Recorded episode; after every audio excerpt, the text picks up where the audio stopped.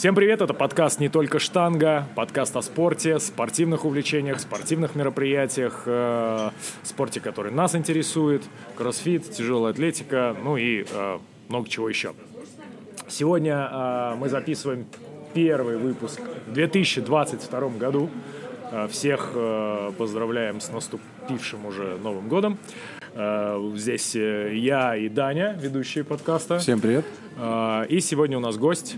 Э, Наш гость это... э, Дим, давай, представляйся сам. Я не запомнил, прости. Ничего страшного. А, ну, меня Андрюхин Дмитрий зовут. Я являюсь региональным представителем CrossFit в Восточной Европе, Средней Азии. Также я владелец аффилиата Натриум CrossFit в Москве и а, член команды семинаров Level 2 и Level 1 CrossFit. Да, друзья, это, значит, Дмитрий Андрюхин, э, тот самый человек, который скрывается за аккаунтом CrossFit Russia в Инстаграме. Э, человек, с которым наверняка многие из вас взаимодействовали так или иначе. Э, еще мы знаем, что ты в 2017 году был э, спортивным директором Большого Кубка. Было дело, да. А, что ты еще там до этого работал в командах на региональных этапах э, CrossFit Games. Ну, я и Нам- сейчас работаю. Да, да. нам тебя про тебя Евгения Портнягина, э, известная как мать российского кроссфита, рассказывала в выпуске. У нас э, выпуск с Женей выходил об организации турниров. Она как раз рассказывала об организации турниров 17-18 года. Вот. И, э, значит, мы очень долго, на самом деле, хотели встретиться с Дмитрием, э, потому что... Можно просто с Димой. Да, с Димой очень хотели встретиться. Долго человек очень занятой. Э, Хотели в первую очередь, потому что мы уже неоднократно говорили в наших выпусках, что за последние годы кроссфит как спорт и как организация очень сильно поменялся. А, Многие, э, многие любители кроссфита вообще как бы и даже не очень хорошо в курсе, как устроена вся эта машина, как устроена эта система, как устроена аффилиация. Также как бы ни для кого не секрет, что есть э, Э, Есть э, среди владельцев клуба как сторонники аффилиации, так и противники аффилиации. Это все, в общем, вызывает какие-то диалоги постоянно, и очень хотелось бы получить именно информацию из практически из первых уст. Мы всем нашим э, имеющим к спорту хоть какое-то отношение э, гостям задаем очень тупой вопрос, э, какой у тебя там спортивный бэкграунд и вообще бэкграунд и вообще вот это все. Э, поскольку ты являешься и владельцем аффилированного кроссфит-клуба, и являешься э, э, сотрудником команды кроссфит, э, и вообще расскажи, как это все началось, откуда ты вообще узнал про кроссфит, как, как вот этот процесс, как ты оказался вот сейчас на своем текущем месте со своими текущими задачами, как, как это вообще происходило? Слушай, ну, наверное, как, как все в жизни, это как бы стечение обстоятельств и как бы усилия, которые прикладывались, которые всем кажутся, что вот так вот случилось, потому что он был, блин, просто ему повезло. И как бы, конечно же, никто никогда не видит, что происходит за, да, этим. Вся работа, которая была до этого сделана. Поэтому все кажется, что это, ну вот просто как бы так случилось, и ему повезло. На самом деле, кроссфитом я познакомился в 2010 году, и вообще у меня не спортивный как бы бэкграунд. Я, у меня IT-бэкграунд, я заканчивал прикладную математику. А мы все тут айтишники по Ну, образованию. вот, видишь. Вот. И э, как бы я работал в компании, которая внедряла там софт за рубежом. Я очень много жил в Австралии, в Канаде. И познакомился я в крос- с кроссфит в Канаде совершенно случайно. Искал, как бы, опять же, в очередной раз, когда мне надоело ходить в тренажерный зал, искал, чем заняться. Совершенно случайно наткнулся на 300 спартанцев и какие, как они готовились к фильму. Вышел на кроссфит и нашел ближайший кроссфит-клуб, который был с моей работой. Пришел, с первого занятия мне все понравилось. Как бы, это был 2010 год.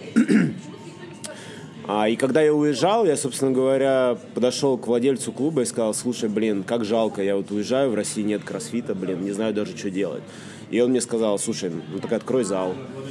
Тогда мне это как-то так в голову даже не запало, но потом, вот как видишь, оказалось, его слова оказались там, толчком к тому, чтобы открыть зал. После этого я вернулся в Россию еще, наверное, до 13 года, три года я еще работал в IT, и потом мне, собственно говоря, уже когда все надоело, у меня был выбор, чем заниматься, я решил, что попробую, почему и нет.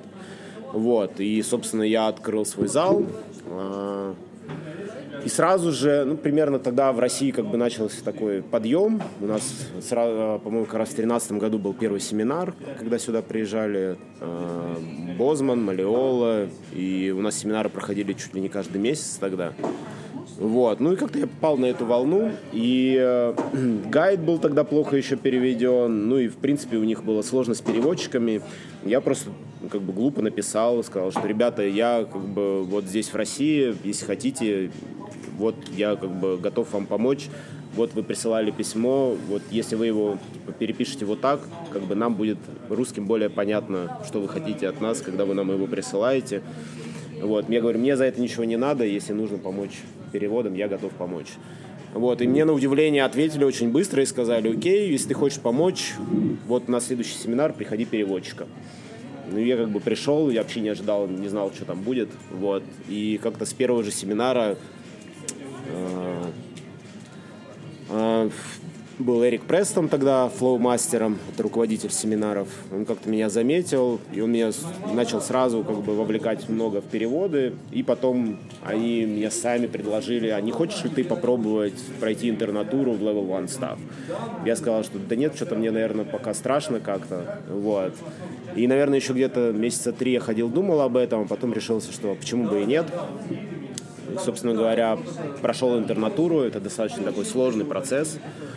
Вот. И в России, насколько я знаю, пыталась пройти интернатуру всего, включая меня, пять человек, трое из которых были мои тренеры, включая меня. Ну и, как вы, наверное, знаете, у нас всего два человека, которые туда попали. Это я и вот Наташа, которая сидит здесь, она тоже тренер в моем зале. Вот, поэтому, ну, это как бы вот такой был длительный процесс. Вот. После этого, собственно, в 2017 году а, я написал Дэйву Кастер письмо, что сказал, что Дэйв, нам нужно, если вы хотите развивать красит в России, нам нужно хотя бы пытаться какой-то контент переводить. Вот, если ты хочешь, я готов это делать как бы на волонтерских началах. Вот. И я, опять же, не надеялся, что мне как бы что-то ответит или нет. Но тогда как раз вот случился этот момент, когда появились первые региональные менеджеры, у нас появились первые аккаунты э, других стран. Тогда появилась Франция, э, были мы, Кросфит Россия, Кросфит Испания появилась, Кросфит Италия в этот момент. Вот. Ну и, собственно говоря, с этого все и началось. Да, то есть, например, вот как бы там первый год ведения нашего Инстаграма и ВКонтакте, это все было абсолютно на волонтерских началах, мне никто за это не платил. Более того, когда э, я возил свою жену для того, чтобы, когда я работал на площадке, она могла снимать контент для Инстаграма и делать, я делал это все за свой счет, возил ее в Штаты за свой счет, вот. Это никак бы не оплачивалось. Это 14-15 год. 14, 15, 16, 17 год, э, в 18 году. Ну, в общем, все, все, что вы видели когда-либо CrossFit Games, трансляции в CrossFit Rush, это делала моя жена, я возил ее туда за свой счет. Вот, а, собственно говоря, ну вот как бы вот так это началось, да, а потом, собственно, уже в прошлом году э, но опять же, если сделать шаг назад, да, в России у нас не было регионального менеджера после того, как у нас в кроссфите они, в принципе, появились. То есть в 2017 году появилось там 5 региональных менеджеров, когда уже был какой-то некий фокус на международное развитие, да, то есть как бы уже начали понимать, что в Штатах уже близко к насыщению, и нужно как-то двигаться в регионы. Вот появились первые пять региональных менеджеров. Это была Германия, Китай, Англия, Испания, Италия, Бразилия. Это были регионы, в которых было большое количество аффилиатов. В России у нас было очень мало аффилиатов, поэтому у нас как бы не было своего регионального менеджера. Но, собственно говоря, с приходом Эрика Розы в 2020 году, в 2021 там был большой, собственно говоря, смена направления на региональное развитие. Тогда вот появился Гарри Гейнс, это директор как раз, а, который отвечает за аффилиаты и, и международное развитие. Появился Дэниел Шафи, если вы знаете, это а, руководитель а, French Throwdown, он также владелец CrossFit Лувра он является директором CrossFit по международному развитию. Да? Ну и, собственно говоря, в 2021 году у нас появилось огромное количество региональных менеджеров. Сейчас у нас уже боюсь соврать, ну, порядка 20 человек, по-моему, в команде, да, у нас уже ну, все маломальские регионы, где есть хотя бы там 20-30 аффилиатов, у каждой страны есть свой менеджер, который отвечает как минимум за поддержку аффилиатов и за Инстаграм аккаунт, ну да, за поддержку комьюнити, по сути. Вот. Ну, собственно говоря, если как бы в целом, то вот так это появилось, вот так это развивалось. Вот. И, собственно говоря, сейчас за, за границами, ну, то есть международный кроссфит растет гораздо больше, чем в Штатах. То есть если в Штатах мы примерно там около нуля держимся, плюс-минус кто-то убывает, кто-то добавляется, то во всем мире кроссфит растет достаточно прилично. Вот за последнюю неделю у нас плюс 50 аффилиатов прибавилось. За последний год э, мы после того, как вот был распад, там Грег Глассман ушел, было много отказов от аффилиации. За последний год мы э, возобновили, или как бы кто-то вернулся, кто-то новый пришел, добавилось полторы тысячи аффилиатов, по-моему. Это по всем регионам? Да, это по всем регионам. Да. То есть мы сейчас опять перевалили за 10 тысяч. Это платных аффилиатов, да, то есть там еще есть аффилиаты, которые бесплатные, это всякие школы, базы военные и так далее. В целом это было 13-14 тысяч сейчас. Вот. Это вот если вот так в целом. Какие, да, какие основные функции, то есть именно ложатся, то есть именно на тебя сейчас и, то есть. Ты сейчас ты вообще ты отвечаешь именно за регион России или за другие страны ну, тоже? То есть смотри, это получается, это все еще волонтерское, то есть именно нет, нет, начало. Нет, нет, нет. То есть это а, уже собственно, все... с 21 года, да, появилась позиция, да. Это уже прям позиция официальная. Да, а, ну и сначала я должен был заниматься только Россией, но это очень быстро превратилось, как бы, вот у нас есть кусок, которым, в принципе, некому заниматься, вот занимайся им всем. Да, я отвечаю сейчас за всю Восточную Европу и Среднюю Азию. Собственно, вот прошлый год, начиная где-то с, января, э, с июня месяца, у меня была задача как раз построить команду. Сейчас у меня э, Чехия, Словакия, Польша, Израиль, э, Средний Восток. Да, то есть у нас вот 3, 5, 4, 4 у меня региональных менеджера, и сейчас в ближайшее время ищем, кто будет заниматься этим в России. Да? А, ну, потому что я просто как бы не вывожу уже все это в целом. А Средняя Азия это... Средняя Азия это все арабоговорящие страны. А, а, это... То есть это все страны, даже... да, да, да, это вот. Там, да, весь э, то, что называется Middle East, да, там Средний Восток. Все, кто говорят на арабском. Так, и по, по функциям, то есть на тебя какой-то функционал. То есть, Смотри, тут как бы, опять же, это все только становится, нужно понимать, что как бы этого не было, не существовало, да, это все рождается, да. Тут есть как бы несколько основных вещей вообще, за которые, а, как за которые региональные менеджеры в регионах отвечают. Да? Первое – это поддержка комьюнити, да? то есть это вот, собственно, Инстаграм, локализация контента в, тех, в том объеме, в котором она возможна. Да? А дальше это поддержка аффилиатов, Поддержка аффилиатов сюда включает, ну, во-первых, и коммуникации с аффилиатами, то есть любые запросы, да. Это включает в себя э, помощь аффилиатам, когда им нужны какие-то там, у них есть проблемы.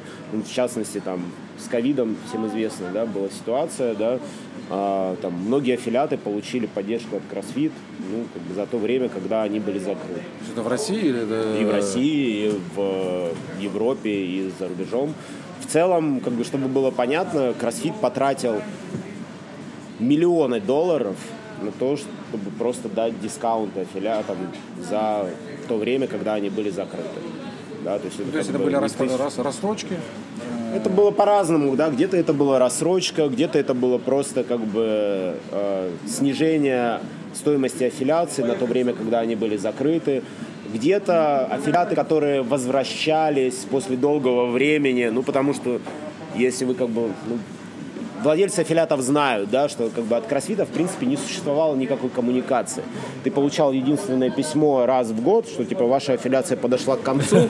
Вот, да, и дальше как бы никакой, собственно, коммуникации не было, да, то есть и не с кем, в принципе, было какие-то свои там проблемы обсудить. Вот.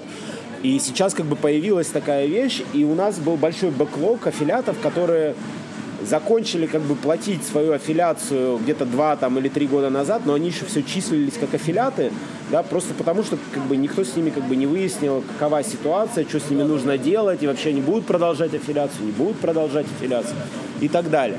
Вот, и, собственно, как бы там была задача прошлого года еще этот бэклог весь раз, расчесать. Да, там порядка 200 аффилиатов, которые мы там с командой обзванивали, обсуждали, разговаривали с ними и так далее, и выясняли как бы их дальнейшую судьбу, что они хотят делать. И кто-то хотел вернуться в аффилиацию, кто-то не хотел, и это вполне нормально, и я как бы честно понимаю, почему многие люди не хотели аффилироваться. Как бы, ну, что я буду вам брать, да, как бы. У всех есть разные возможности, у всех есть разные там, понимания того, чего они хотят от бизнеса. Ничего плохого я в этом не вижу. Да? Вопрос в том, как вы расстаетесь. Да? Если вы не хотите использовать аффилиацию, ну, как бы, будьте честными, уберите все, как бы, не используйте аффилиацию. Да? Также в России, в частности, у нас появился в прошлом году, собственно, на каждый регион к региональному менеджеру был уже закреплен ну, юридический консул по факту, да, он как бы в Штатах находится, который отвечает точно так же за некие регионы, да, и вот там в частности в России и в других регионах, где у Кроссфита не было зарегистрированы торговой марки, или она не была локализована, например, там на русском языке, польском и так далее, на Израиль, на Хибру, например, не было, да, а, они, собственно говоря, начали регистрировать торговые марки и начали следить как бы за использованием этих торговых марок.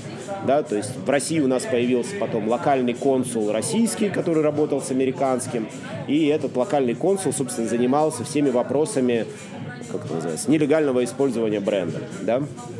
Опять же, как это происходит? Да? Существует, чтобы опять было понятно, и как бы многие люди начинают Многие владельцы филиатов по этому поводу много возмущаются и говорят, что типа так не должно быть. Но так или иначе, это такая бизнес-модель. Да? И как бы хотите вы это или нет, вы можете либо играть по правилам, либо вы как бы можете не играть в эту игру. Да? Все, вся защита бренда происходит исключительно после обращений владельцев аффилиатов или третьих людей через форму, которая есть на кроссфите. То есть это может сделать сам юрист. У нас юристы мониторят Инстаграм, они смотрят, если они находят нарушения, они сами это делают. Если есть владельцы залов, которые что-то увидели, это их задача защищать свой бренд. Они должны как бы репортить эти кейсы нарушения, и как бы дальше юристы с этим разбираются. И у нас есть разные как бы варианты дальше, что после этого происходит. У меня как бы в России было очень много интересных кейсов, когда люди, к которым обращались юристы, да, как бы приходили и говорили, слушайте, ребята, вы тут наш бренд нелегально используете, давайте как бы заканчивайте. Да, они находили мой телефон, связывались со мной и как бы рассказывали мне свою возмущенную историю. Я там выслушивал людей часами, и в итоге мы приходили как бы к пониманию друг друга. И там у меня есть пример в Питере, где люди после того, как мы пообщались, просто решили аффилироваться. Да, а были и те, кто, например, как бы не хочет идти на контакт, да, и как бы там юристы пишут, обращаются, а они как бы игнорируют.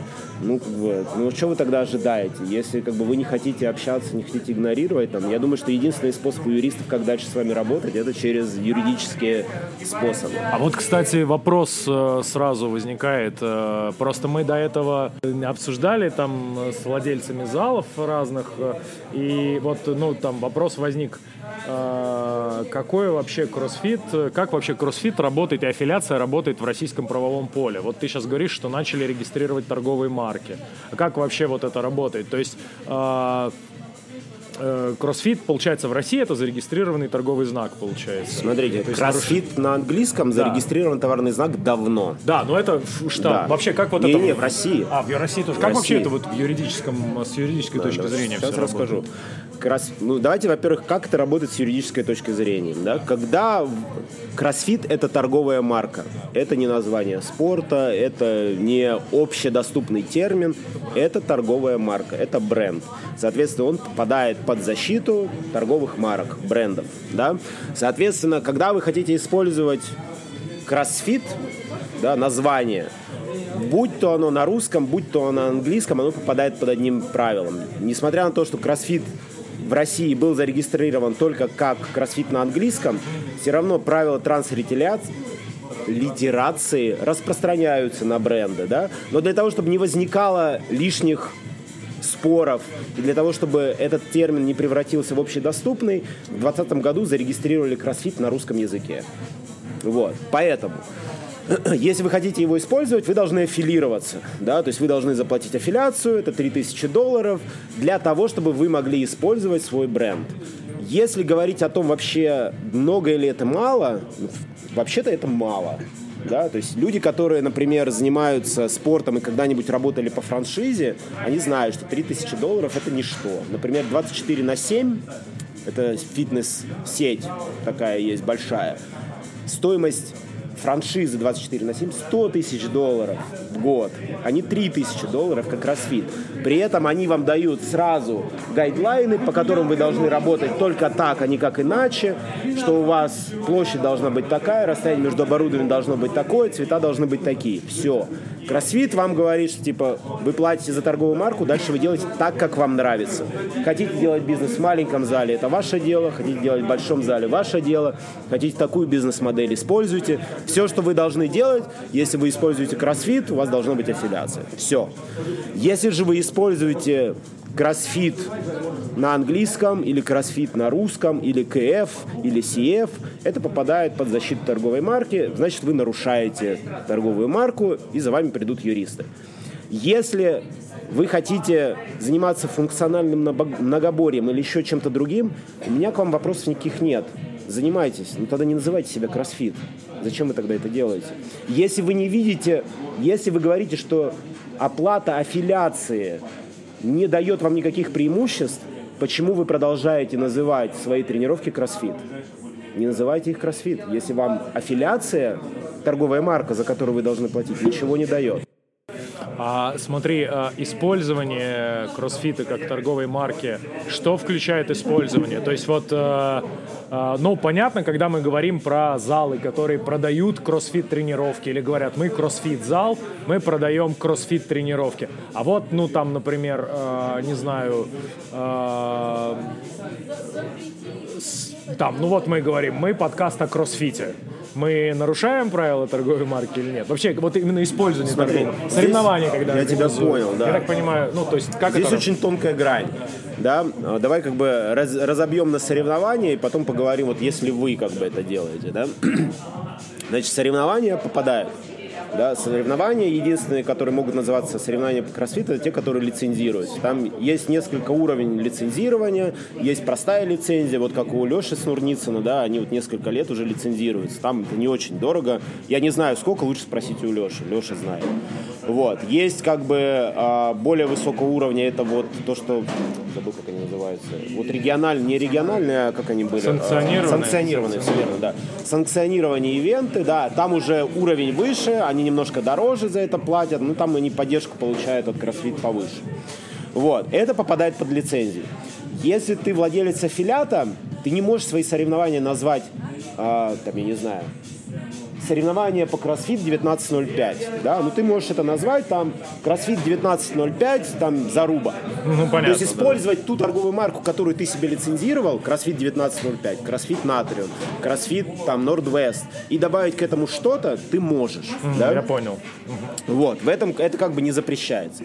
Теперь второй момент. Если ты как бы некий человек, который хочет написать о CrossFit, да, Зависит, да, опять же, я не юрист, поэтому сказать не могу, я могу сказать те кейсы, которые я знаю. Да, вот, вот например, Юстил.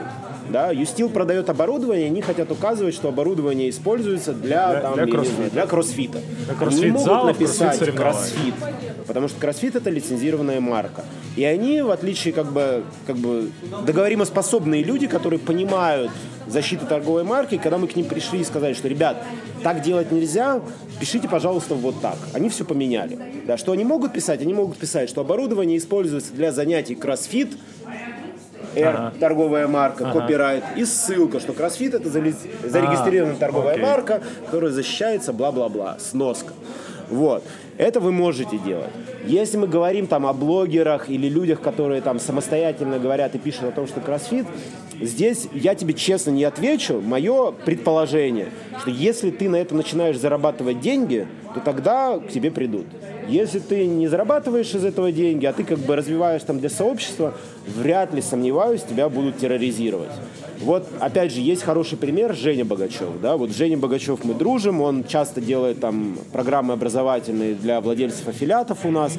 Да? И вот Женя делал лагерь. Да? И Женя написал, что в лагере мы будем там делать, тренировать кроссфит. Я же написал, говорю, Жень, это твоя коммерческая вещь, ты не можешь делать, писать кроссфит, если это не аффилировано. Он сказал, да, я понял, поменял на другое. Все, проблема исчерпана. Да? Поэтому вопрос в том, как бы, зависит от кейса, да, Понятно. то есть как себя ведет там третья сторона, да, начинает ли она как бы там сопротивляться и отстаивать права, которых у нее на самом деле нет, или она как бы понимает, что она делает и готова как бы договариваться. Ну, я вот, наверное, так тебе отвечу, потому что я не юрист. Смотри, вот э, я думаю, сейчас многих интересует вопрос, вот э, что, что сейчас именно, то есть дает аффилиация.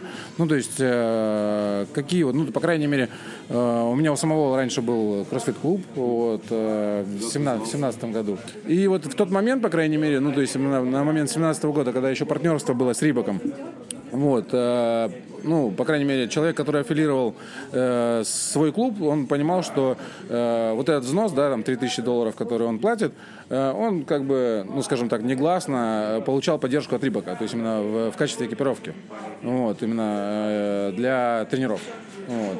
Ну, там плюс-минус, то есть по, хоть что-то, то есть именно ты имеешь, то есть именно ты что-то получаешь, как бы именно, и поэтому, то есть, ну, понятное дело, ты, у нас тогда еще были там регионалы, у нас тогда еще были, э, скажем так, э, соревнования, то есть именно региональные соревнования, на которые там выезжали, выезжали да, там именно атлеты. Вот мы э, недавно записывали э, выпуск э, с Сергеем Колтовским, вот, и он как раз рассказывал, что для них прям это было прям категорически важно, вот именно регионалы эти, те самые.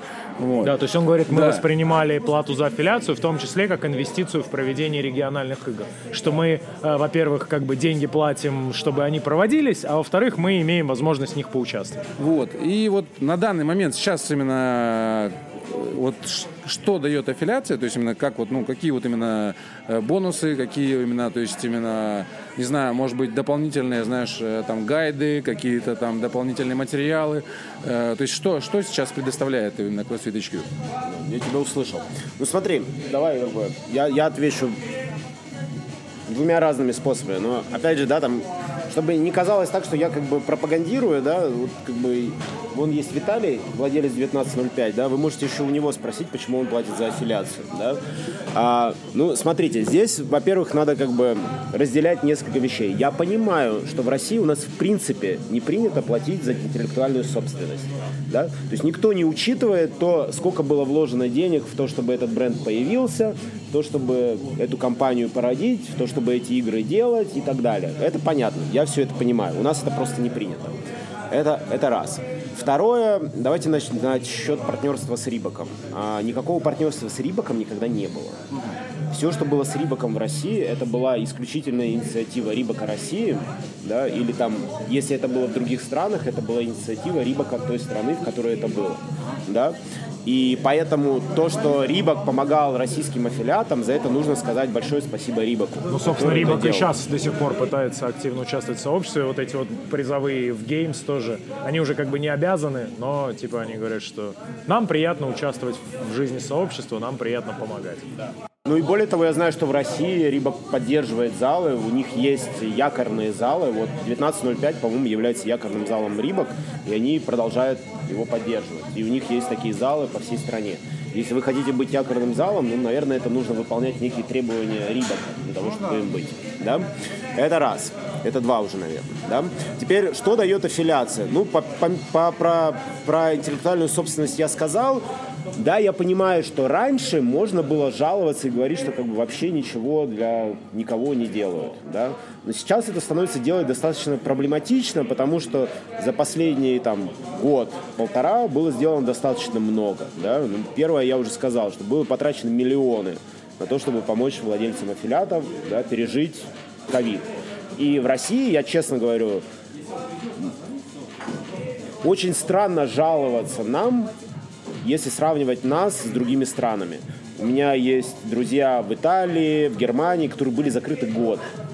Да, и многие люди как бы вынуждены были закрыть аффилиаты, потому что ну, как бы, у них вообще не было. Мы, мы вообще пострадали очень мало, да, нас закрыли там на 3-4 месяца, и нам очень сильно повезло, я считаю. Вот, это, это раз. Вот, то есть скидки, которые были даны аффилиатам, это да. Второе.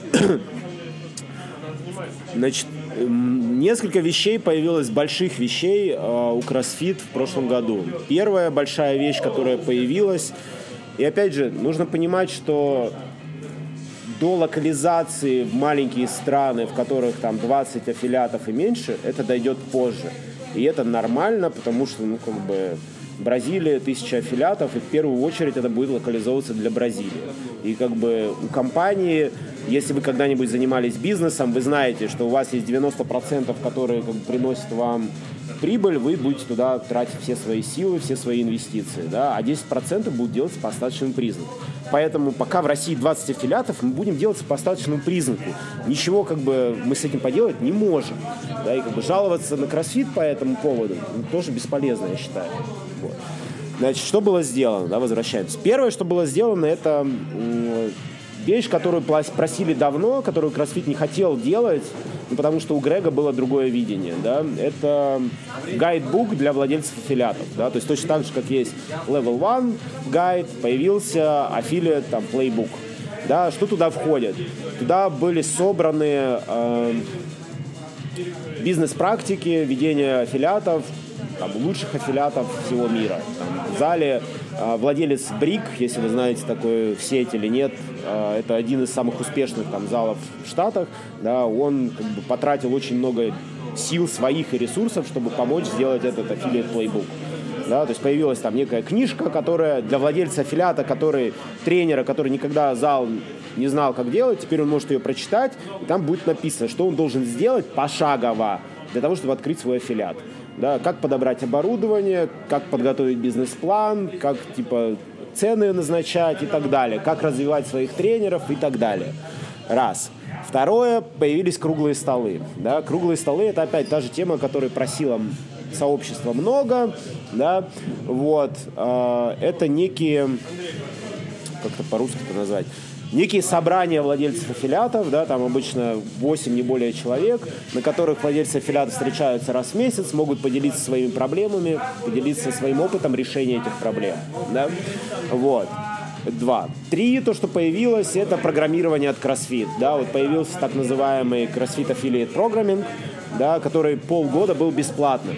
Почему в России им никто не пользовался, для меня вообще, честно говоря, откровение. Я не знаю почему вам дается программирование высокого уровня, где у вас каждый класс расписан, как его вести по таймингу, что нужно делать на разминках, что нужно делать на заминках. У вас три трека, а, как тренировки делать в зале, как их делать дома, как их делать с ограниченным оборудованием, как их делать без оборудования. Из всех залов России, которые этим пользуюсь, это был мой зал. Да? Мы уже давно перешли на программирование внешнее, потому что мы давно поняли, что наша задача как тренеров это тратить время на то, чтобы учить людей, а не использовать прогр... а не писать программу. Потому что, в принципе, обычные люди, вне зависимости от того, какую программу будут использовать, будут получать результат. Вот. А, мы пользовались линчпином достаточно долго. Вот. И когда появился КЭП бесплатно, CrossFit Affiliate Programming, мы на него перешли, и мы были удивлены, что наши клиенты его полюбили даже больше, чем линчпин. Да, и мы планируем продолжать им пользоваться. Вот, это три. А, что еще появилось и что еще будет, да? Ну, в Штатах, опять же, опять же, почему? Потому что это основной рынок. Появился так называемый CrossFit On Ramp, да, это некий онлайн-сервис, который нацелен в первую очередь на людей, которые слышали о CrossFit, да, может быть, когда-то пробовали, им не понравилось, или слышали, но боятся попробовать. Да, это, по сути, это онлайн-программа, где они заходят, они проходят некий он-рэмп курс, да, у них есть э, объяснение того, что такое кроссфит, есть несколько тренировок, где их тренеры обучают, и по окончанию которых их отправляют в локальные залы, да, то есть это некие там э, Курс генерация лидов, да. Опять же, это было воспринято сообществом по-разному, кто-то начал пугаться, что вот, типа, у нас отбирают там лиды, кто-то наоборот сказал, что это же круто, нам приводят новых людей. Ну, то есть, как бы, что не делай, все равно всегда у вас будет кто-то за, кто-то против. Вот, это вот как бы из больших вещей то, что было сделано, да. Вот. Смотри, это все появилось э, как бы вот именно с приходом Розы. Да, это четыре вещи, которые Потому что мы, мы, у нас был выпуск с э, ребятами из Прута, с Максимом и с Наташей, и они нам тоже рассказывали, что в целом э, Глассман, он э, как бы придумал классную штуку именно идеологически, как кроссфит и вот это все. Но поскольку Глассман был никакущий бизнесмен, э, он именно... Это спорный вопрос с учетом того, что... Не, ну в смысле, э, э, он был классный продавец и маркетолог, который придумал э, вот эти все классные слова и 10 несуществующих физических качеств и прочее. Но, но а, именно с точки зрения ведения бизнеса он давал очень мало информации. И вот сейчас, типа, с приходом Розы появилось очень много, и вот про Affiliate Playbook они нам тоже рассказывали, что именно с приходом Розы появилось очень много гайдов именно по бизнесу. В смысле, не, даже не- неправильно, наверное, выразился, не, не плохой бизнесмен сам по себе, а плохой, скажем так, владелец ну, типа, распространитель бизнесов. То есть он, он не обучал людей, как делать им бизнес. Он им не давал никаких инструментов, он просто говорил, вот кроссфит, классная штука, занимайтесь. Вот. А Роза, как бы, я так, ну, понял, что он начал именно заниматься выстраиванием бизнес-модели. И как эту бизнес-модель наследуют э, владельцы залов. Вот, Ну да, э, теперь больше, теперь больше, по крайней мере, это похоже на франшизу. Э, На, ну, то есть на обычную франшизу, на которую, то есть, ну, те же самые, например, если там сравнивать там, с тем же самым общепитом, вот, э, ну, то есть там просто достаточно все прозрачно, вот, и понятно, там тебе приезжают, там представители обучают, рассказывают, показывают, говорят, где купить, что купить. То есть именно как раз там, ну там и, скажем так, и скидки, и там, и, со- соответственно, как и оборудование, так и э, составляющие, то есть именно продукцию, которую ты будешь продавать. Вот. Ну и постепенно также приезжают с проверками. Вот, ну то есть как бы вот, э, скажем так, э, у нас в России как бы именно, то есть франшиза, это вот как раз таки люди ожидают, то есть от франшизы именно этого. Вот, а когда люди, то есть именно, ну, пытаются открыть кроссфит-зал, да, то есть именно купить аффилиацию, то есть по факту это же тоже франшиза. Вот, но, э, ну вот сейчас вот ты рассказываешь, да, то есть это вот именно классные штуки, то, что э, тот же самый, да, аффилейт бук там и, э, то есть хоть какие-то, да, хоть какая-то информация появилась именно для того, чтобы именно, ну, то есть открыть зал и как-то его, по крайней мере, пустить в плавание. Но пока это все, э, пока это все как бы больше универсальное, это как бы больше для Америки. Ну, то есть, если говорить, например, про бизнес российских партнеров, пока нет большого количества российских партнеров именно для, например, сертифицированное оборудование, еще что-то. Ну, смотри, много ты сказал вещей, да, по, по частям, да. Ну, во-первых, ну, по поводу Глассмана, ну, как бы сложно оценивать, да, хороший он был, плохой бизнесмен, все-таки он э, смог развить компанию с того, что он был один тренером в зале, Да-да-да, до в своем 14 зале. тысяч залов, да, это как бы первое. Вот. Что касается 10 физических качеств, придумал не он. Более того, он всегда говорил, что я ничего не придумал, я взял и систематизировал. Да? Он взял 10 физических качеств, которые придумал э, Брюс Эванс. Это создатель ключа Dynamax, тот, который вот вы используете все. Да? Вот. То есть он на самом деле-то ничего не придумывал, он просто очень хорошо все систематизировал. Да? Вот. Ну, опять же, если мы, там, я не знаю, если вы как бы там про бизнес знаете, занимались бизнесом, вы должны понимать, что человек, который сделал стартап, и человек, который вывел Да, да, компанию да, на международный да, уровень, конечно. это не всегда один и тот же Конечно, человек. это совершенно разные уровни. Да, да. и Глассман был тот человек, который был нужен для того, чтобы как бы это запустить. Но вот на международном уровне, да, ему не хватало этого опыта, и у него не было даже цели такой, да. Он сам говорил, что я буду, для меня гораздо лучше 10 тысяч аффилиатов, которые э, там согласны с моей методологией, с моей идеей там э, изменить систему здравоохранения, бороться за здоровье, чем коммерческая история. Для него коммерческая история никогда не была э, приоритетной, да. Вот. Опять же, там, хорошо ли это или плохо, как бы, как оно изменилось, это уже вопрос опять риторический, оно есть такое, как есть, да, вот. Да, как бы Эрик Роза, он более человек про бизнес, да, он как бы а, лучше это все систематизирует и дает лучшие инструменты для аффилиатов. Но тут вопрос такой, да, там, мне, например, как владельцу аффилиатов, я не вижу в этом как бы никакого плюса, да, то есть мне, например, нравилось делать то, как я хочу. И для меня это было как бы плюсом, что мне ничего не говорят. Мне говорят, заплати за торговую марку, а дальше что хочешь, то и делай. Для... я понимаю, что в России в принципе предпринимательство плохо развито, и это не только в России, это в многих других странах такая же история. И это та причина, по которой кроссфит, например, в Штатах или где-то там в Австралии, он большой, а в других странах он достаточно маленький. Просто люди не знают, как делать бизнес. И это одна из больших вещей, которые как бы, кроссфит сейчас занимается. Э, я просто не сказал о вещах, которые делаются, да, вы спросили, что сделано. Вот. А что касается вот по поводу партнеров, Affiliate Network был запущен, опять же, в Штатах в прошлом году. Это как раз те партнеры, которых аффилированные клубы могут получать дискаунт, раз разворот этой программы на мир, он как раз будет происходить в 2022 году. Да? То есть будут адаптировать на другие страны, где будут появляться партнеры и так далее.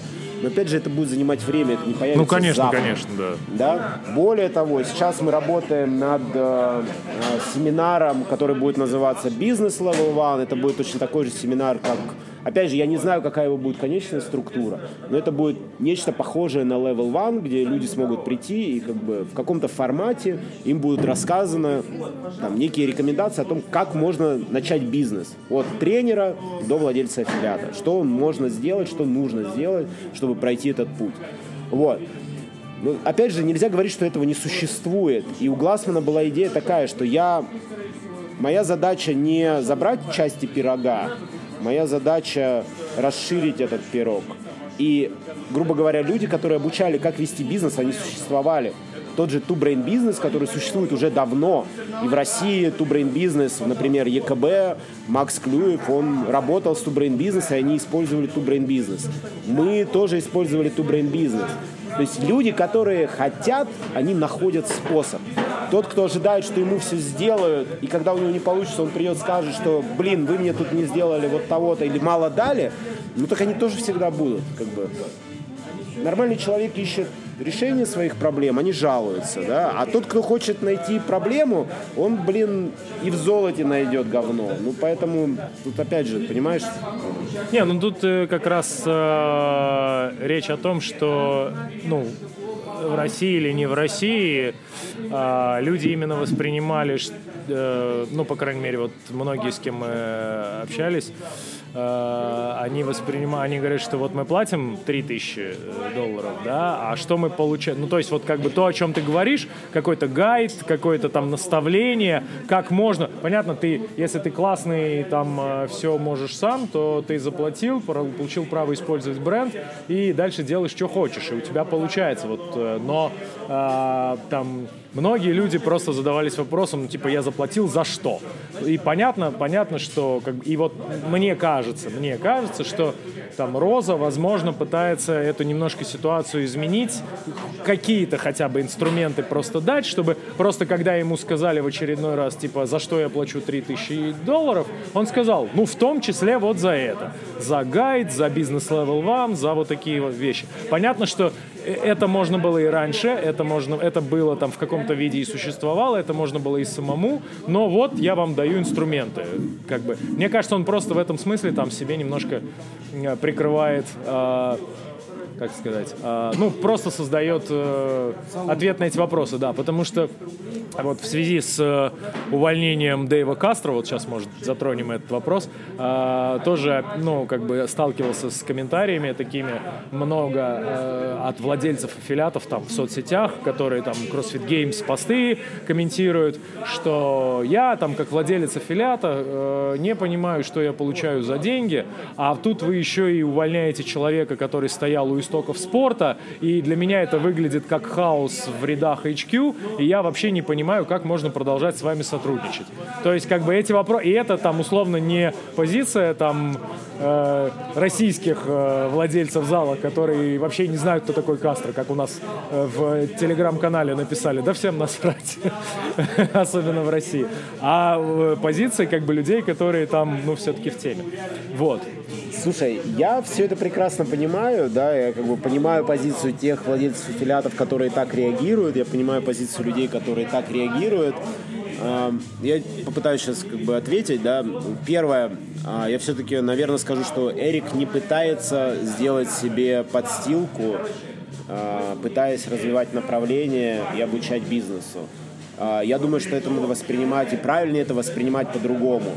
Мы понимаем, что основная проблема всех владельцев аффилиатов, 90% владельцев аффилиатов, это то, что они не понимают, как делать бизнес. Это самая большая проблема, которая существует не только в России, она существует во всем мире. Ну, аффилиаты, наверное, открывают в первую очередь тренеры, а тренеры не самые хорошие бизнесмены. Наверное. Да, да, то есть, ну, как бы 90% от, открывает аффилиат, потому что они влюбились в кроссфит и они не понимают, как вести бизнес. И это большая проблема для международного развития и для целей, которые там ставит Эрик, что там 200 миллионов людей должно заниматься кроссфитом. Да? Именно поэтому мы сейчас пытаемся сделать ресурсы, которые будут обучать именно бизнесу, потому что мы понимаем, что это большая проблема. Мы это понимаем. Да? Вот. Э, у Глассмана была теория, что типа сливки все равно поднимутся наверх, вот, как бы. Но если вы хотите, ну опять же, развивать международную компанию, ну да, это придется делать, да, и это как бы делается. Вот. Что касается там Дэйва Кастро и всего остального, ну смотри, давай я тебе такой пример приведу. А если ты в Starbucks ходишь? Иногда. Давай допустим, что я люблю кофе Starbucks, я его пью каждый день, и если за... и так делают много людей, да, и если завтра уволят генерального директора Starbucks, это что означает, что все люди, которые ходили в Starbucks, начнут писать, что типа верните директора Starbucks, и как бы я вообще перестану ходить в Starbucks? Ну, наверное, нет. Наверное, или скорее всего нет? Э, скорее всего нет. Или давай возьмем другой пример. Рибок. Рибок там решили, что его продадут да, какой-то другой там, компании. Я даже название не помню. Кого это волнует? Это коммерческая структура, у которой есть владелец, который решает, что делать с коммерческой структурой. Да? Поэтому, ну как бы это как бы одна сторона вопроса. Да? Поэтому да, кроссфит, он как бы начинал развиваться именно от комьюнити, и оно как-то все смешалось между бизнесом, комьюнити, и вот оно как-то все так завязано все, да, что получается, что вот когда начинают выдирать эти куски, они начинают выдираться с болью, да. Опять же, никто не принижает там э, то, что сделал Дэйв для Games, но все забывают, что на самом деле там Дэйв сделал очень много для обучения. То есть Дэйв это вообще тот человек, который создал Level One. Да, и там Дэйв, он даже когда он был в армии, там ночами сидел и как бы делал этот гайд, помогал тренерам, там э, руководил департаментом образования. Все про это, конечно же, забывают, да. Почему его уволили? У меня нет ответа. Вот у меня есть только тот официальный ответ, который есть у всех. Вот который вот нам дали, вот как бы он есть. Там, беспокоит ли меня то, что уволили Кастро? Ну, не очень. Жалко ли мне, что его уволили? Да, жалко, да. Он был очень крутой чувак, который делал офигенные игры, которые, несмотря на то, что они каждый год проводились на высоком уровне, я, ну, я уже с 2015 года участвую в команде, которая занима, э, занимается организацией Games. Каждый год он каким-то образом умудрялся их поднять еще выше. Да? То есть, когда уже казалось бы, что еще можно сюда влепить, чтобы сделать лучше, он все равно находил каждый год, что можно сделать лучше. То есть это бесконечное а, там, желание перфекционизма, ну, это, конечно, требует уважения. Вот. Ответить на вопрос, почему его уволили, не знаю. Да, действительно ли он не тот человек, который мог бы там поднять кроссфит на новый уровень или помог достичь тех же целей, которые есть у Эрика Розы, я на этот вопрос не могу ответить и боюсь, что на него только Эрик сможет ответить. Да? Вот. Ну, а что нам остается делать? Нам остается делать то, что мы как бы делали раньше. Да? Вот там продолжать вести эти семинары так, как это хотел и делал Дэйв изначально. Да? И, и делать их с тем уровнем, который он заложил. Да? И пытаться как бы это все сохранить. Что будет с Games, у меня нет ответов, я не знаю. Точно так же, как, наверное, все. Кто их будет программировать, как они будут проходить, не знаю. Нет ответа мне на этот вопрос. Так, давай еще смотри, мы уже как бы частично вопрос этот обсудили, но хотелось бы вот именно немножко больше конкретики. Вот смотри, интересуют механизмы э, работы с аффилиатами, э, которые, например, там оказались в затруднительных положениях, например, там э, ну, по каким-то причинам, например, у них там нет, там сейчас, например, там средств оплатить именно аффилиацию, э, то есть как действует э, CrossFit HQ, то есть по отношению к таким аффилиатам. Просто у нас, я наверняка, я думаю, в России есть именно много ребят, которые, то есть, открывали залы, да, и у них там появлялись какие-то именно проблемы с этим, и они, возник, ну, то есть, именно возникали мысли, что делать дальше, то есть, именно продолжать ли это все, либо, например, уходить просто в то же самое там функциональное многоборье или там, ну, то есть, именно какие-то другие варианты. Э, вот расскажи поподробнее, то есть, именно, что, как вообще происходит. Ну, да, ну и, и, и еще дополнительно, как бы, чем грозит в итоге это, Да, потому что... да, да, да, потому что, как бы, Сергей Колтовской нам, например, рассказывал там страшную историю о том, что им там э, в один день заблокировали все их соцсети э, везде вообще. И они на всякий, ну, то есть, и как бы они сейчас в том числе аффилиацию воспринимают в том числе как э, такую небольшую плату за э, спокойствие в плане того, что они не нарушают никаких проблем, им ничего не заблокируют, они все оставят. То есть вообще как это работает механизм? Смотри, давай много вопросов задал. Давай как бы сейчас попробую разделить на куски. ну, давайте начнем с первого, да, вот к вопросу тому, там, аффилироваться, не аффилироваться, дорого, недорого и так далее. Смотрите, здесь есть несколько моментов. В России, Россия, она очень неоднородна, да, и в России есть, вот, например, там Москва, есть Питер, есть остальная Россия. И мы понимаем, что, в принципе, стоимость аффилиации в России, например, для Москвы, она сопоставима, как в Европе. Ну, мы сравнивали просто стоимость аффилиации в переводе на стоимость абонемента. Да? В Питере и в остальной России это не совсем так. И локализация цены для России в каком-то виде должна существовать. И в прошлом году я даже делал кейс, я показывал этот кейс э, нашему там руководству о том, что цена в России в принципе должна быть пересмотрена, да. Как бы в том году нам сказали нет, этого делать не буду. В том году э, взяли, сейчас не соврать, две страны, это не две страны, два региона, в которых была локализована цена. Это была Бразилия, это была Африка. В этих двух странах цена аффилиации была снижена, опять же, по-моему, то ли до 2 250, то ли до 2000. Я не помню, это можно найти в ресурсах, кому интересно. Вот. Соответственно, я надеюсь, что в следующем году, когда мы получим результаты того, как повлияло это на аффилиацию, на количество аффилированных залов там в Африке или в Бразилии, мы сможем опять прийти с этим кейсом и сказать, что типа вот есть регионы, в которых это нужно делать. Это не только Россия. Есть Россия, есть Турция, есть много стран Восточной Европы, там Польша, Венгрия, где цена аффилиации не совпадает с тем же уровнем, который есть там для Европы. Да? Вот, поэтому это мы как бы понимаем, и как бы работа в этом направлении ведется, но опять же, она не, не случится сразу. Ну вот вы хоть убейтесь, не случится. Как бы мне этого не хотелось, у нас 20 аффилиатов. Ну это как бы...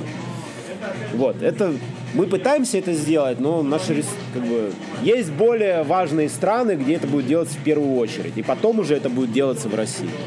Вот, это к этому вопрос. Теперь, как ведется работа с аффилиатами? Да, если аффилиаты попали в затруднение, смотрите, а, ну, в целом сейчас уже а, саппорт аффилиатов, то есть даже если вы напишете на affiliate support, они, скорее всего, добавят меня в копию и скажут, что вот у вас есть региональный менеджер, поговорите с ним. И обычно это происходит так. Приходит письмо, я всегда предлагаю, давай созвонимся, я хочу познакомиться и понять, в чем проблема, как мы можем помочь.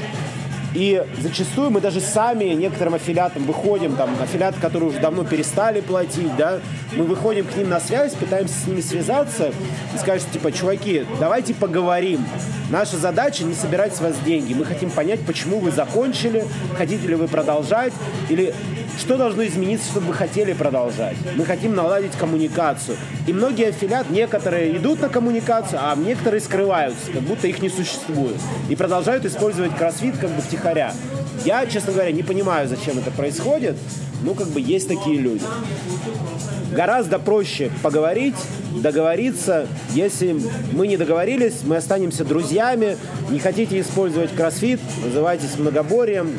Господи, мы с вами будем щеки целоваться, продолжать. Никого это как бы сильно не волнует, да, как бы нас беспокоит, что вы не можете, но на сегодня ситуация такая. Ничего лучше мы пока предложить не можем. И я искренне понимаю тех, кто отказывается.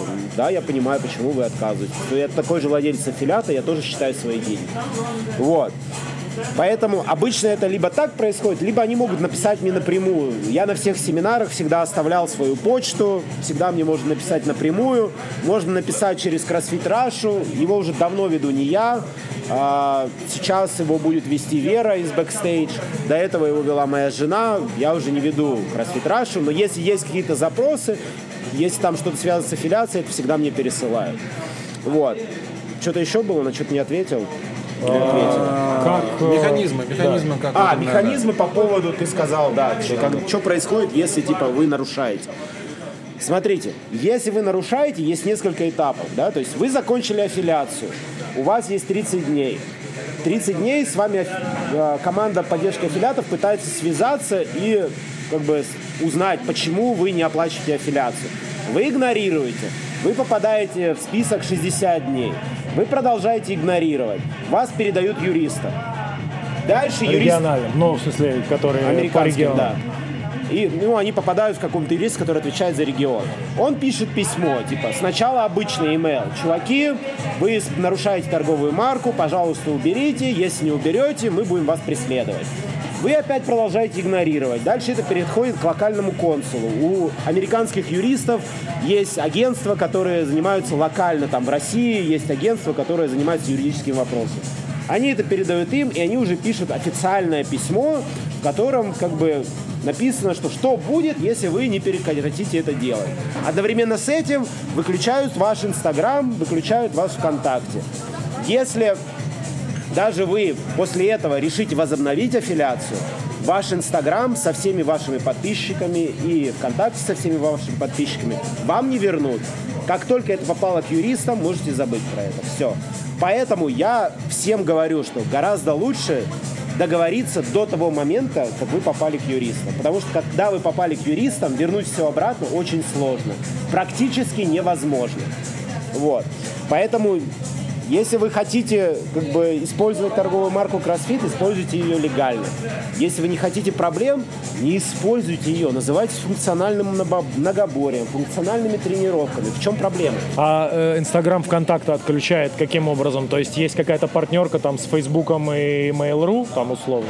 У CrossFit есть как бы прямые контакты с Фейсбуком. Ну, с Фейсбуком понятно, а в России с Mail.ru, да, же, ВКонтакте, да. Ну, сейчас это ВКонтакте называется. Да, теперь оно ВКонтакте. ВКонтакте, да, и как бы, поскольку мы являемся международным брендом, да, как бы ВКонтакте есть или в Фейсбуке есть люди, которые работают с нами как бы напрямую и по запросу компании могут отключить ваш Инстаграм.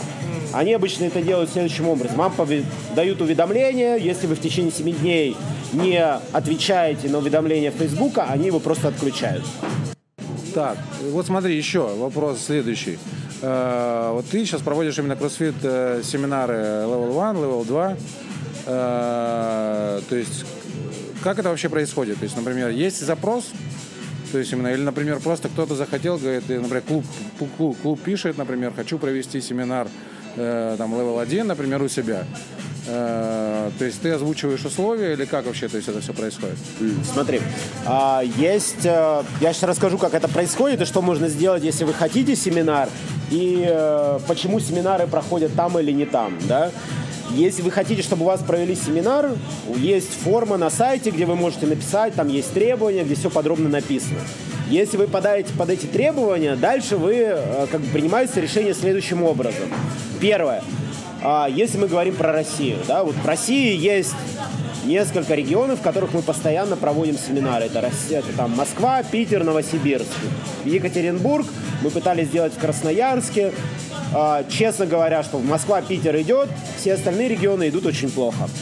Опять же, скорее всего, из-за того, что у нас просто транспортная доступность, в Москву добраться проще, чем даже если вы живете недалеко от Новосибирска, приехать в Новосибирск. Вот. Дальше история такая. А, команда которая занимается образованием, она не любит менять залы проведения семинаров. Почему? Потому что travel команда завязана под этот зал, у них завязаны как бы там отели, у них завязаны как бы, билеты, они не любят это менять. И если владелец аффилиата, как бы, ну, уж я не знаю, совсем не говнюк, да, то скорее всего, поменять э, место проведения семинара будет практически невозможно. Да, пока не будет, там, я не знаю, требования, чтобы один там зал аффилиат не мог справляться. Да? Там, семинары нужно проводить каждую неделю, и как бы Виталий не захочет закрывать зал каждую неделю. Да? Вот. Поэтому здесь я, к сожалению, могу только так сказать всем желающим. К сожалению, пока в России у нас, в Москве это 19.05, да, и там, честно говоря, в ближайшее время я не думаю, что это поменяется. Да, в Питере, вот сейчас мы Level 1 проводим в ударнике, Level 2 я предлагал Питерам, там, я не знаю, бэкстейдж хотел, чтобы у них провели. Level 1 бэкстейдж переносить не будут. Опять же, потому что ударник как бы прекрасно справляется своей ролью для семинаров, да, вот. Другие регионы мы смотрим, мы экспериментируем. Вот мы пробовали Екатеринбург, Екатеринбург пошел, но там не набирается людей. Мы пробовали Красноярск, там тоже очень мало набирается. И с Новосибом точно такая же история.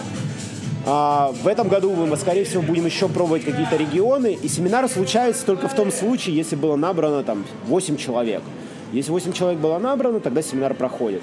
Если не набирается 8 человек, семинар откладывается на 3 месяца, смотрится, набирается ли 8 человек. Если и за это время не набирается, то, скорее всего, это не тот регион, там больше проводить не будут.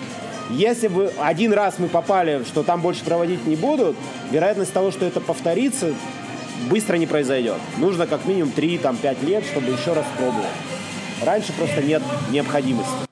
Ну, то есть это просто получается человек, который хочет именно, например, получить э, ну, сертификат Level 1, да, э, или семинар, да, он пишет именно, заполняет форму, потом это приходит тебе же, опять же, Не да? ко мне, это проходит а. в команду, которая занимается семинарами, это команда образования.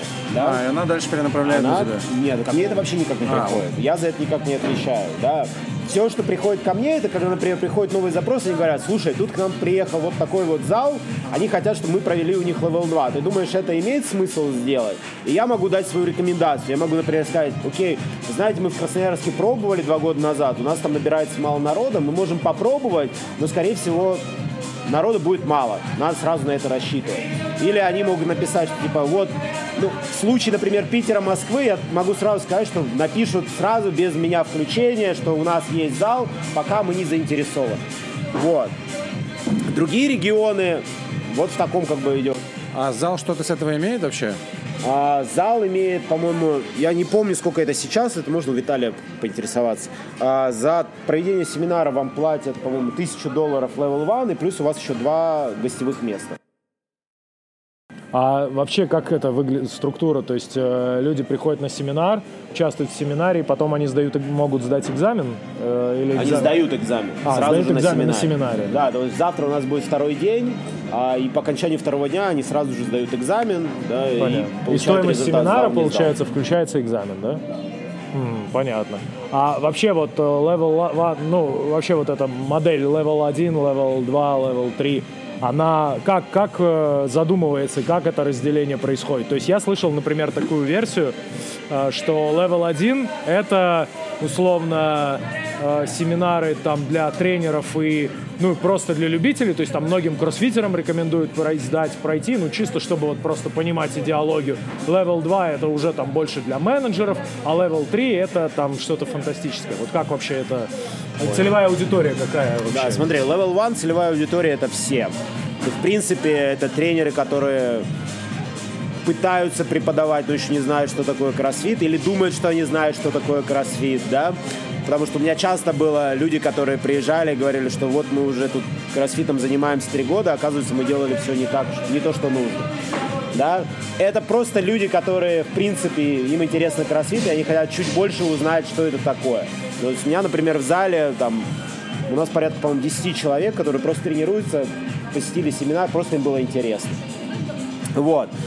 А, опять же, это первый уровень. Почему? Потому что это, грубо говоря, вам дают, типа, чуваки, вот направление, которое, в принципе, здесь есть.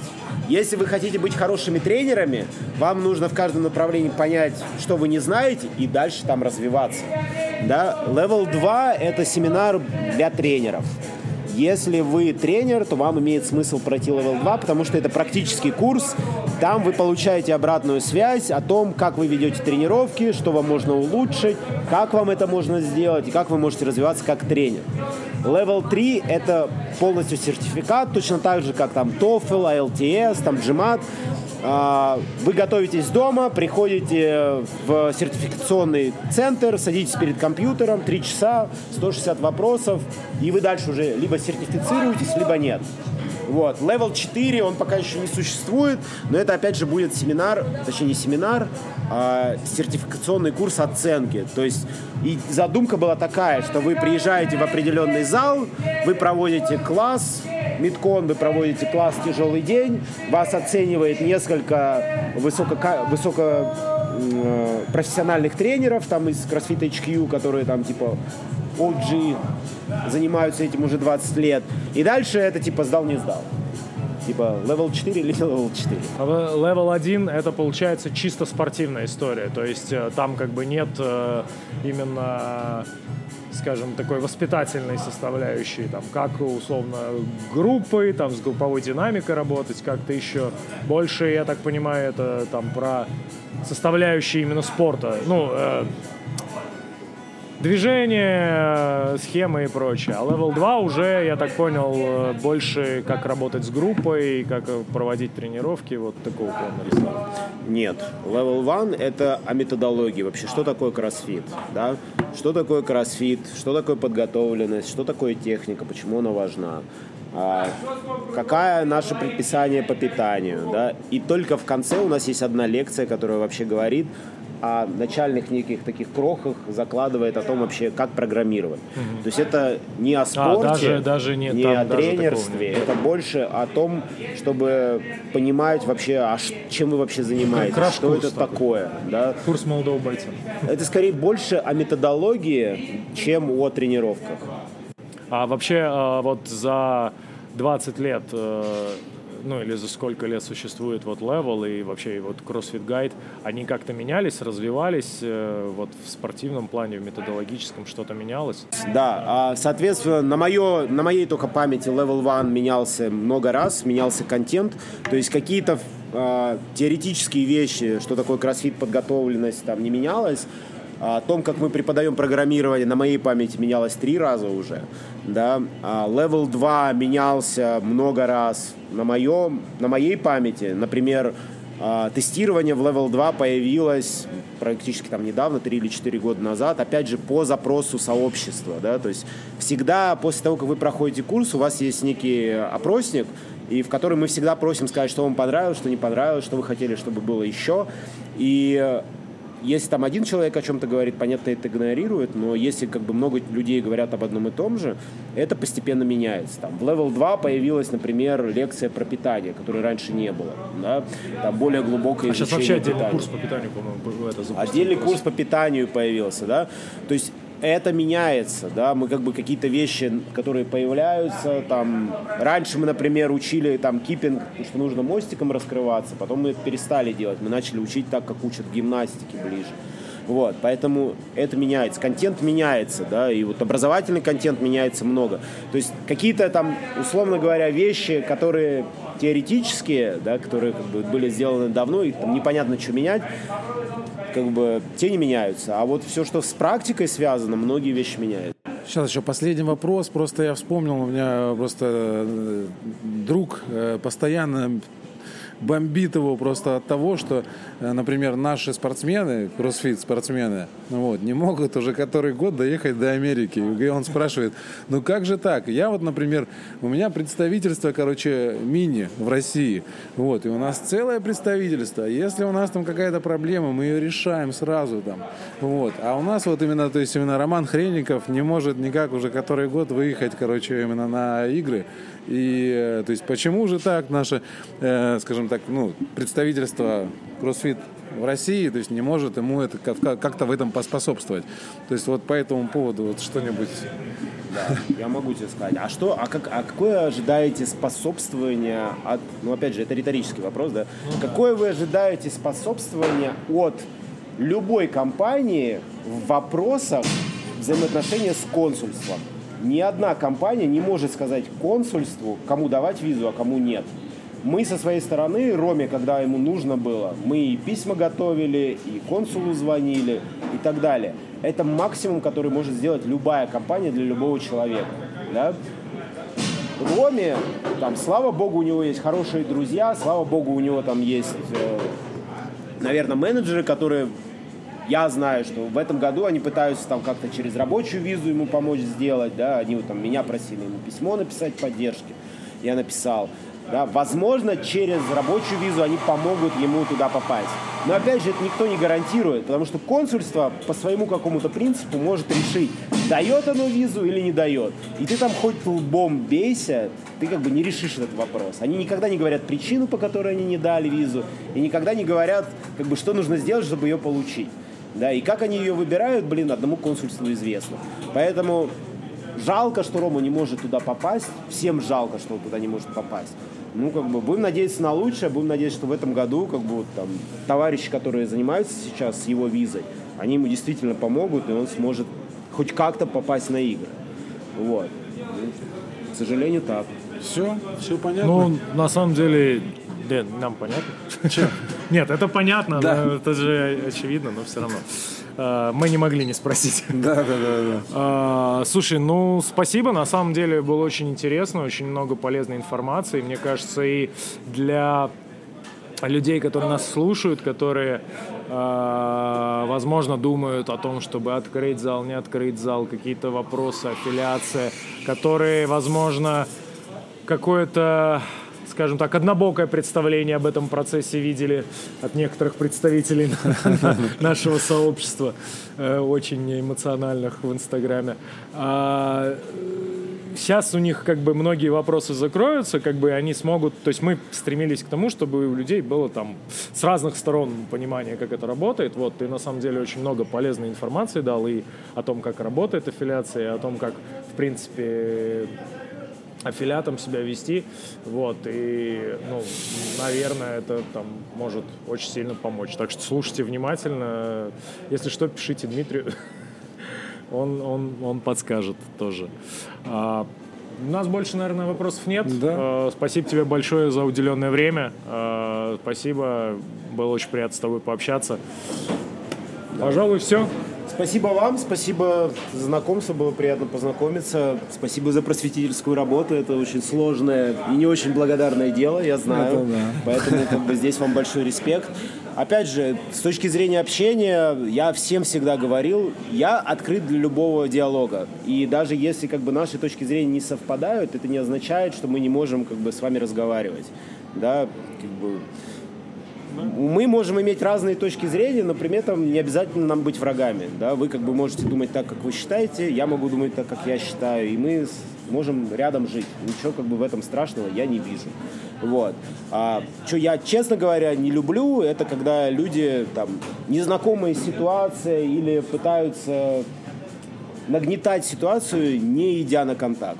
Как бы, если у вас есть какие-то проблемы, ну давайте обсудим. Как бы, я не вижу сложностей. Честно. Честно не вижу сложностей. Согласен. Все, спасибо. Спасибо Спасибо, большое. спасибо Спасибо. большое. Спасибо, А, что Это был подъехали. подкаст «Не только штанга». Подписывайтесь на нас. В... У нас есть телеграм-канал, он называется тоже «Не только штанга», потому что мы не очень оригинальные ребята. Вот. э, Мы есть на всяких доступных площадках. Яндекс Музыка, Spotify, прости господи, Apple. Мы, в общем, везде есть. Подписывайтесь, следите. Э, Большое спасибо. Всем пока. Всем пока. Пока-пока.